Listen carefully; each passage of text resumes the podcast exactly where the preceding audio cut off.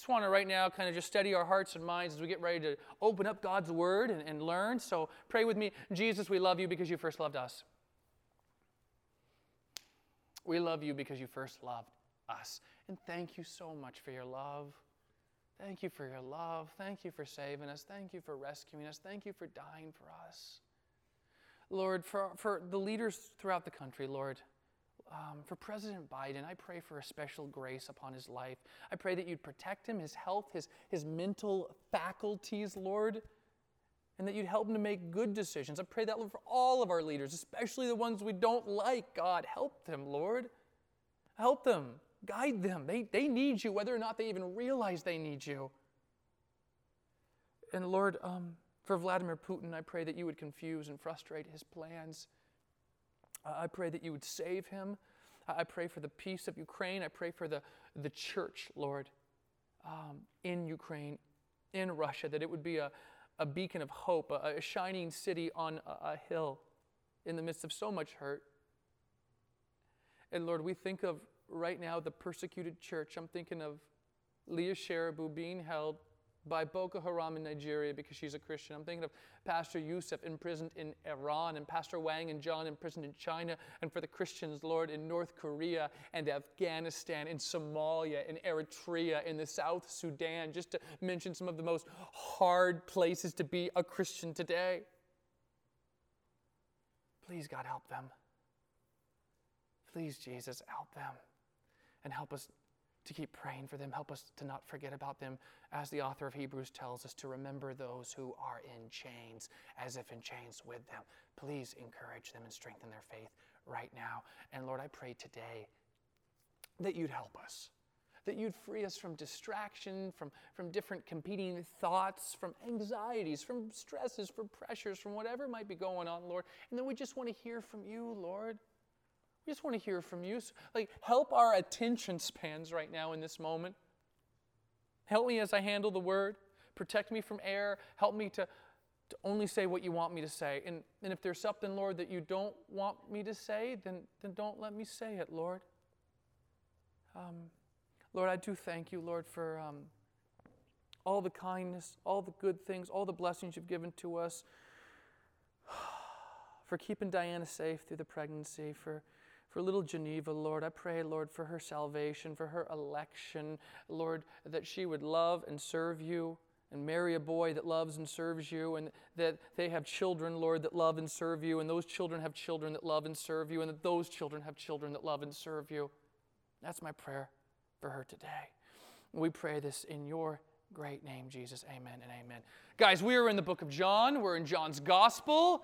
And uh, if you're joining us for the very first time right now, uh, you should know we love expository preaching. That's where you go verse by verse, chapter by chapter through the story. A couple of reasons why we do that. Um, number one, it really helps prevent like the preacher from taking verses out of context. Uh, I don't know if you've ever been a p- part of a preacher doing that, taking verses out of context. We don't want to take verses out of context. And number two, it helps maintain the author's intended meaning. And so um, this is going to be the nineteenth sermon I've preached through John's Gospel. We're going to actually finish chapter six today. It only took four Sundays. Uh, chapter six was a beast, seventy-one verses long. Um, but if you're here for the first time, I'm going to get you caught up to speed.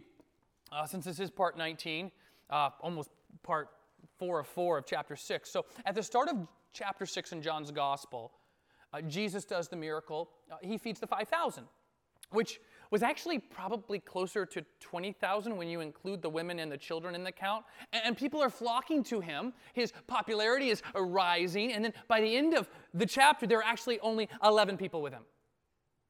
From five thousand to eleven in one chapter. As Andreas Kostenberger says in his commentary, chapter six ends on this note of failure. By the end of the chapter, almost everyone has abandoned him. And it looks like resistance is winning. It seems like failure. It feels like evil is triumphing. I don't know, maybe some of you guys feel that way today. Sometimes it feels like one step forward, two steps back. In your personal life, in the culture, Like Roe versus Wade gets overturned, and then you've got deep red states that struggle to, to get legislation on the books to protect the unborn. One election cycle, you're happy, then the next, you're disappointed. That's how it goes. That's how it always goes. That's how it's going to go. And, and yet, as Mister Piper points out, whenever it appears that resistance to Jesus is winning in this world, the people of God need a very robust and clear vision of God's sovereignty over all things, including resistance to Jesus. And so we begin chapter six, verse fifty-two. It says in verse fifty-two, the Jews then disputed among themselves, saying, "How can this man give us his flesh to eat?"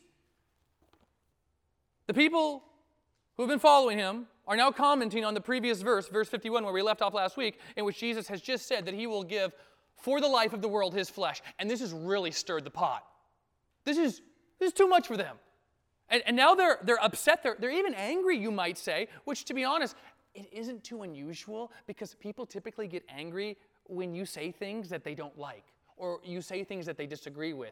And Christians, I think it's really important that we're reminded of this, that we're prepared for this. And that's because our goal is not to make the words of Jesus less offensive or somehow be more palatable or taste better. Our goal is simply to tell people the truth like Jesus told them the truth.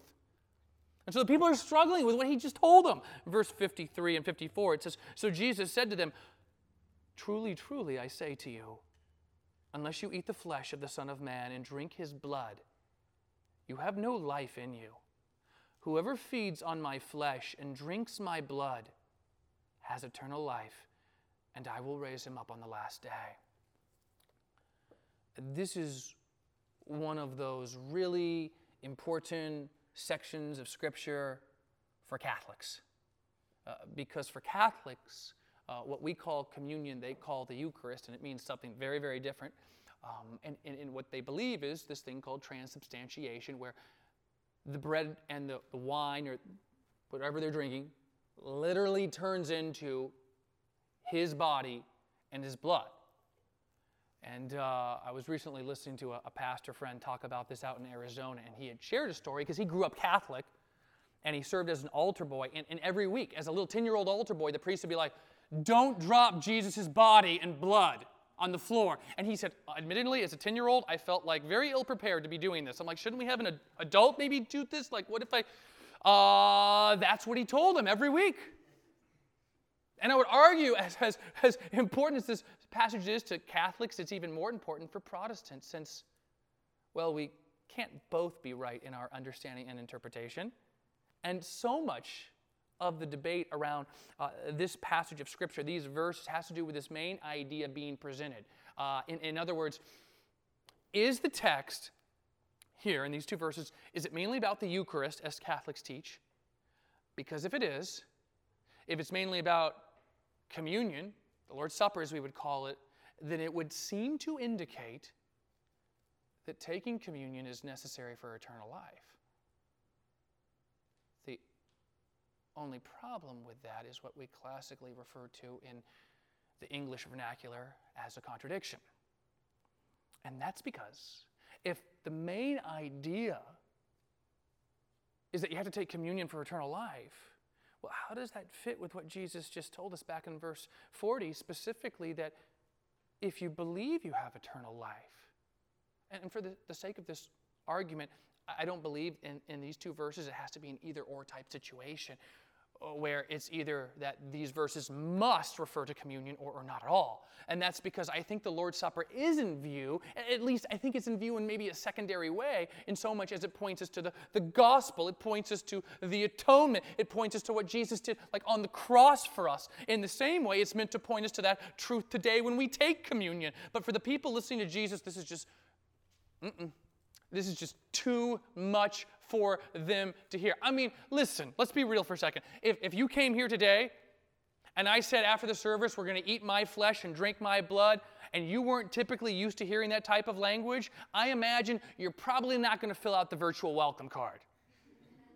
Okay?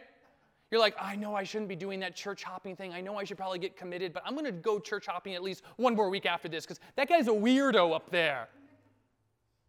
See, for these people hearing Jesus say this, this is so utterly abhorrent. It is scandalous. But of course, Jesus doesn't mean this literally in six fifty-four. And that's because, as I already mentioned, it would be a contradiction to what he says in six forty. But rather, what he's saying here in six fifty-four is parallel to, not contradictory to, what he said in six forty. That everyone who looks on the Son and believes shall have eternal life. In other words, the, the, the means of gaining life, the, the way you have it, is not by literally eating and drinking his flesh, but by seeing and believing. And this is something that they should have picked up on, but they didn't. And so six fifty-four is this clear metaphor that goes back and refers to the seeing and believing in six forty. In fact, you, you look, I think it's got on the screen, we've got the side-by-side comparison of verse fifty-four and verse forty right there. They're kind of like there. fifty-four, whoever feeds on my flesh and drinks my blood has eternal life, and I will raise him up on the last day. Verse forty, everyone who looks on the Son and believes in him should have eternal life, and I will raise him up on the last day. Or as Saint Augustine said so many centuries ago, believe and you have eaten. Believe and you have eaten, and you have drunk. And so, verse fifty-five, we continue. It says, for my flesh is true food, and my blood is true drink. Whoever feeds on my flesh and drinks my blood abides, key word, abides in me, and I in him.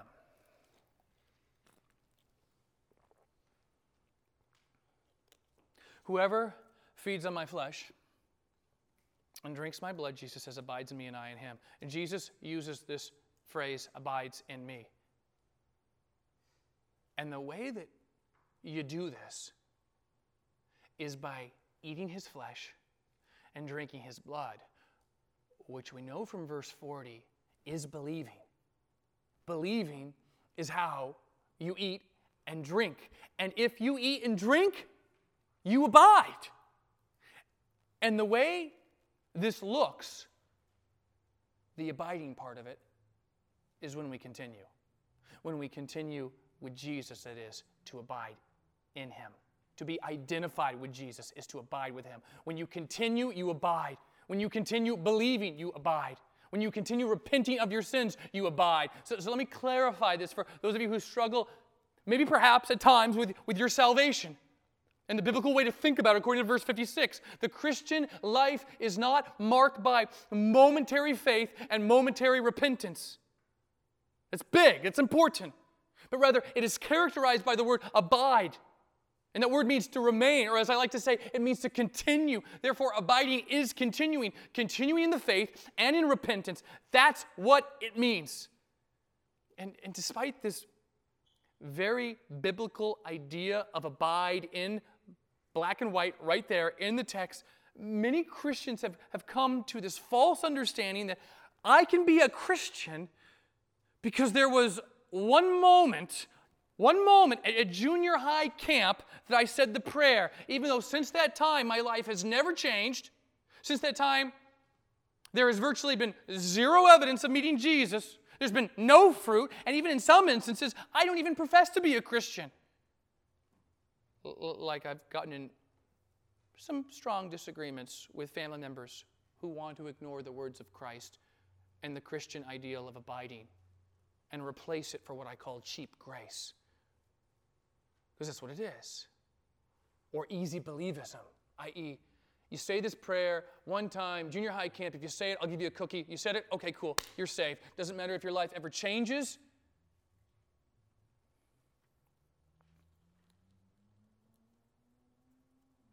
But if you say it, you're good to go. When Jesus seems to be saying the exact opposite here in verse fifty-six. And so we continue.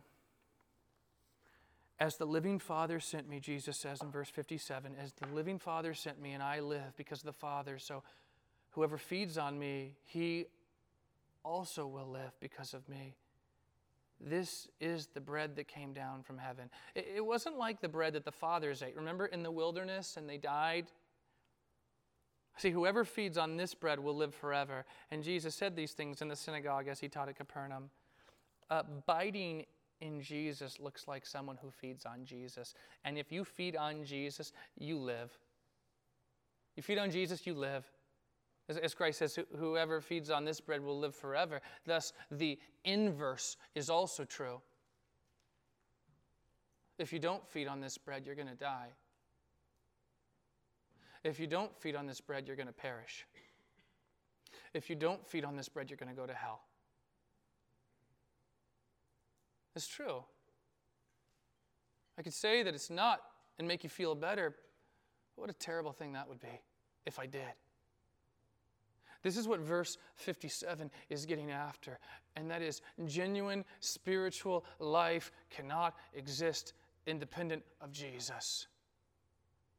For example, I've had many of these conversations over the last ten years in which not a single time has someone ever told me that they were doing really, really well spiritually, even though they hadn't read their Bible in like the last month. Not a single time in ten years has someone come to me, told me they were doing really, really well spiritually while neglecting to meet together for the last four or six or eight weeks within the context of the local church. Just as I've never heard someone come and say, yeah, I haven't been more in shape and healthy like now, and I haven't even eaten a meal in like the last hundred days. To borrow Jesus' words in verse fifty-eight. And yet people think that they can be spiritually healthy while neglecting these vital things. It's absurd. Like, it's delusional. And yet it's encouraged all the time by the church at large, in which they'll talk about, like, their online congregations and, and how many people attended online. Let me just be really clear. There is no such thing as an online congregation. Just like there's no such thing of a healthy spiritual life independent of Christ and his bride, the church, or his word, the Bible. See, for John, who's writing this story, he can't fathom any genuine spiritual life that is independent of Jesus. And that's not to say that online sermons aren't beneficial or whatever. But that's a big difference from saying, oh, I watched this online sermon, it was really, really good. And saying, oh, I'm a part of an online congregation. That doesn't exist. So in verse sixty, when many of his disciples heard it, they said, this is a hard saying. Key word is hard right now. This is a hard saying. And these are his disciples. Who can listen to it? But Jesus, knowing in himself that his disciples were grumbling about this, said to him, do you take offense at this? In verse fifty-two, the Jews took a real issue to what he had been saying. But now, by the time we get to verse sixty, it's not just the Jews. It's his disciples. It's his disciples now. And to clarify, these disciples are not necessarily Christians, but rather that, that term disciple is being applied to really anyone who attaches himself or herself as a student.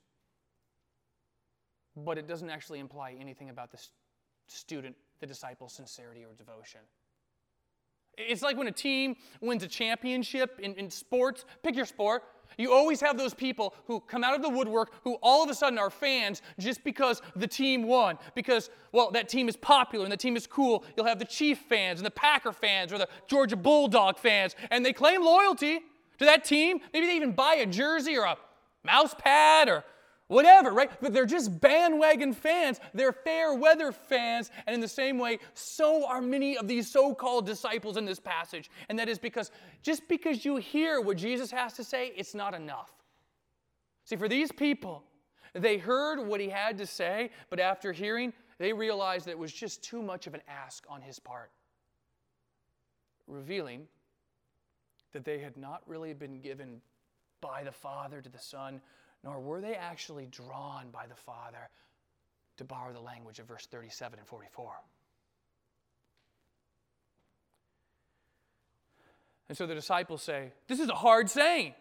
And what's really interesting, because the, the Greek word being used here It, it doesn't just mean hard, like hard to understand. It means harsh or offensive. Like people today, they have no problem with Jesus so long as he's a baby in a manger at Christmas. They've got no problem with Jesus and his message of love for others. They've got no problem with Jesus, especially if he can be a source of health and wealth and, and worldly happiness. But the second he starts saying hard or offensive things, they're like, I'm out.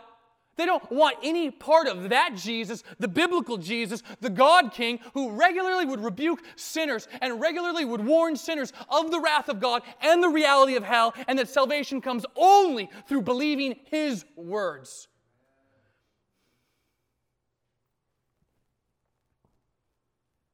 Then what if you were to see the Son of Man ascending to where he was before?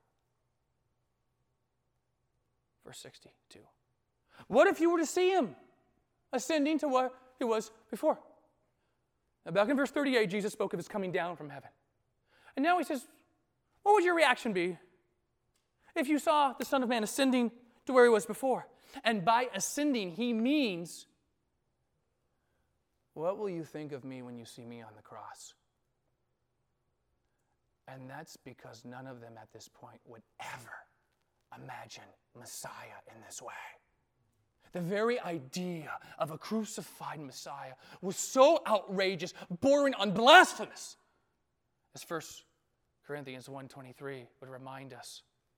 We preach Christ crucified, a stumbling block to Jews and folly to the Gentiles. For Jesus, his path to returning to be with the Father would be degrading and shameful in the eyes of man. And so verse sixty-three tells us it is the Spirit, it is the Spirit who gives life. The flesh is no help at all. The words that I have spoken to you are spirit and life. Verse sixty-four, but there are some of you who do not believe. For Jesus knew from the beginning who those were who did not believe and who it was who would betray him. And he said, this is why I told you that no one can come to me unless it is granted him by the Father. In other words, Jesus, when he's saying this, he's very clear. This guy Judas, he hasn't come to me because it hasn't been granted to him by the Father.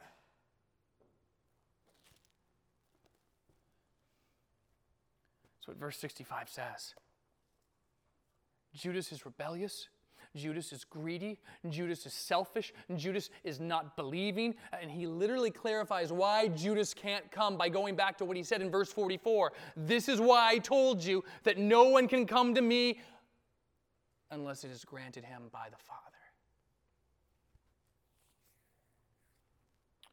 And after this, many of his disciples turned back and they no longer walked with him. The reality is this happens a lot, more than I, I wish it happened. Someone gets saved at Convo, Campus Com, Spiritual Emphasis Week, V B S, Church Summer Camp. What happens? Like, what happened to that person? What happened to you? Some of you have had those conversations with your friends. You're like, what happened to you? Like last semester, like last year, I just saw you, like over the summer. What happened?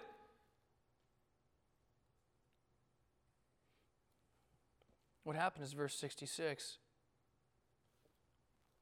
And in verse sixty-six, it revealed that they were just fair weather fans who jumped on the bandwagon, like the seed planted not in the good soil, but among the rocks and the thorns. And I'll be I'll be real, I know this is so hard to see sometimes.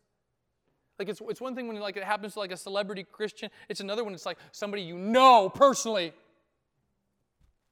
Someone you got close to, someone that you've cried with and you, you battled in prayer with, it's just gut-wrenching.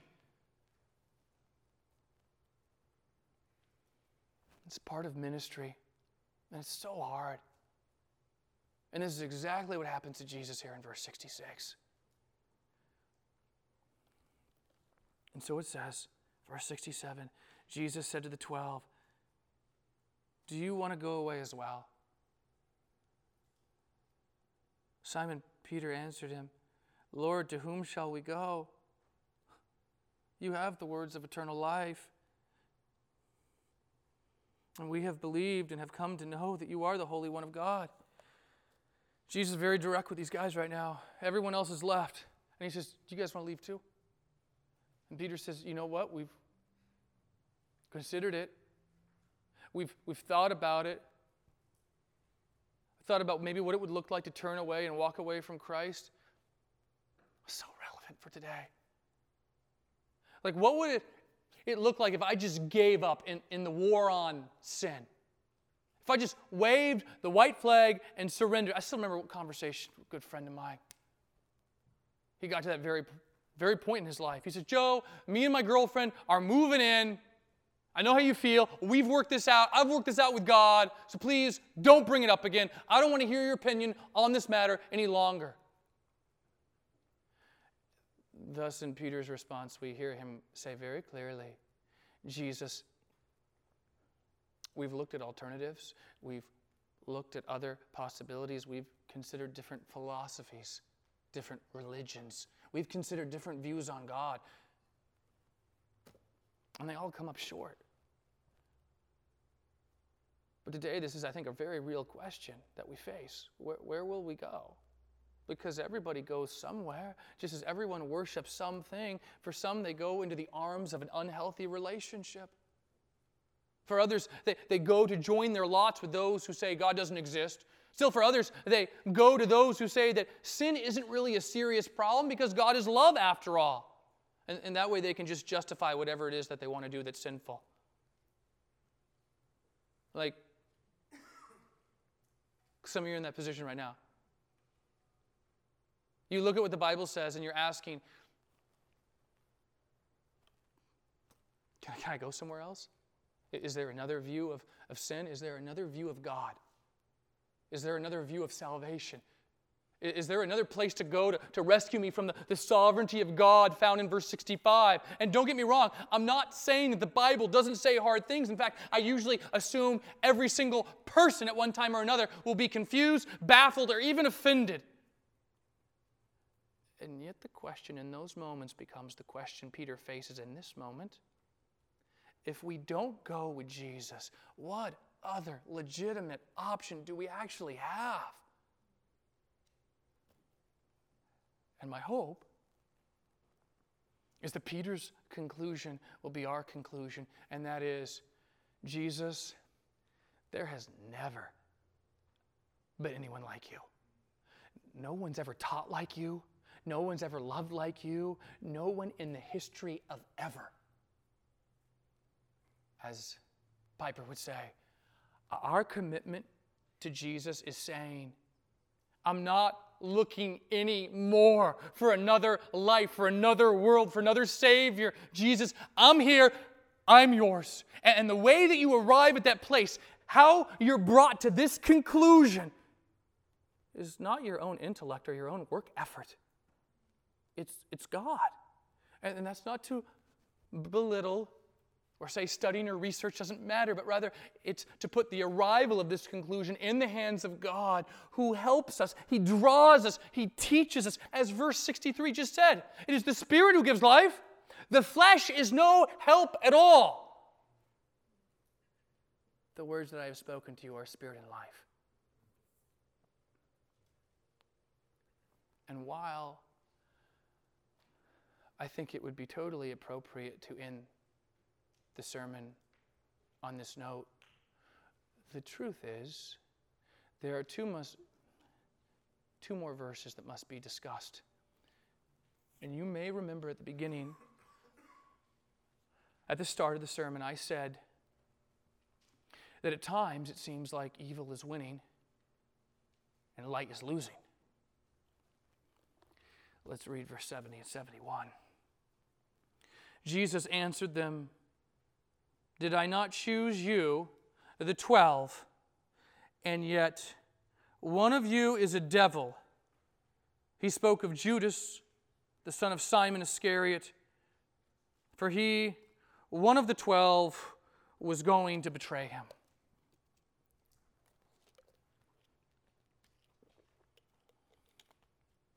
And so the question that we have to ask after reading verse seventy and seventy-one is, why does Jesus bring Judas up like this? Like, why call him a devil? Why in the story here? Why not two verses ago on this really happy ending with the beautiful line from Peter? Like, where else are we going to go? Because now it seems like we're kind of ending on this depressing note. Like, there is this feeling that the bad guys are winning, that the devil is prevailing, which is why I think the final verses of chapter six are so critical to help us see the, the fortress of God's sovereignty over sin when everything else like just feels out of control.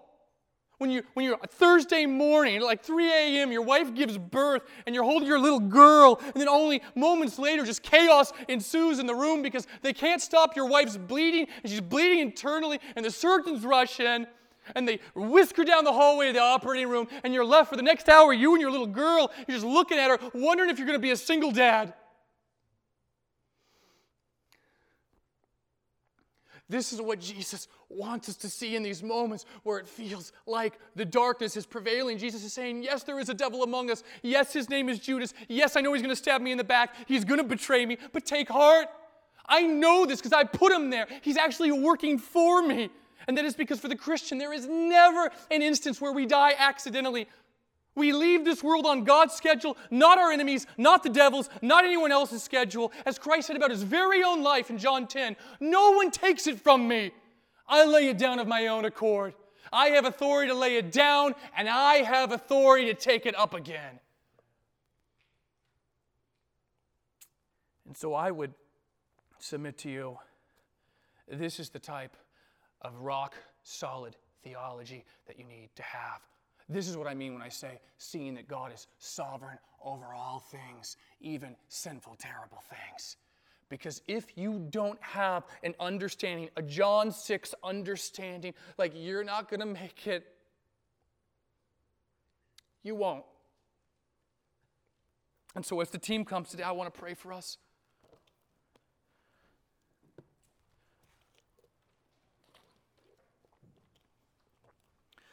Jesus,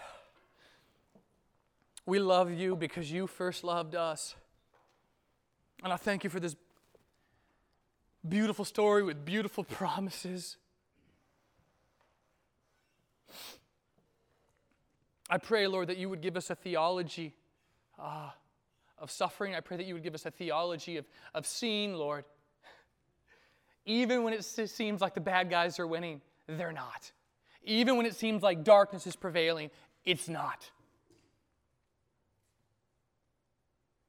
Oh, that we would take courage, especially in those final two verses. You knew exactly what was happening because it was all part of your plan. The hurt, the pain, the betrayal, and the suffering. May that give us strength to face the challenges, Lord.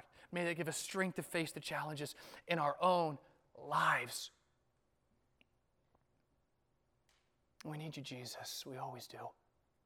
So please help us now. We pray this in your name. Amen.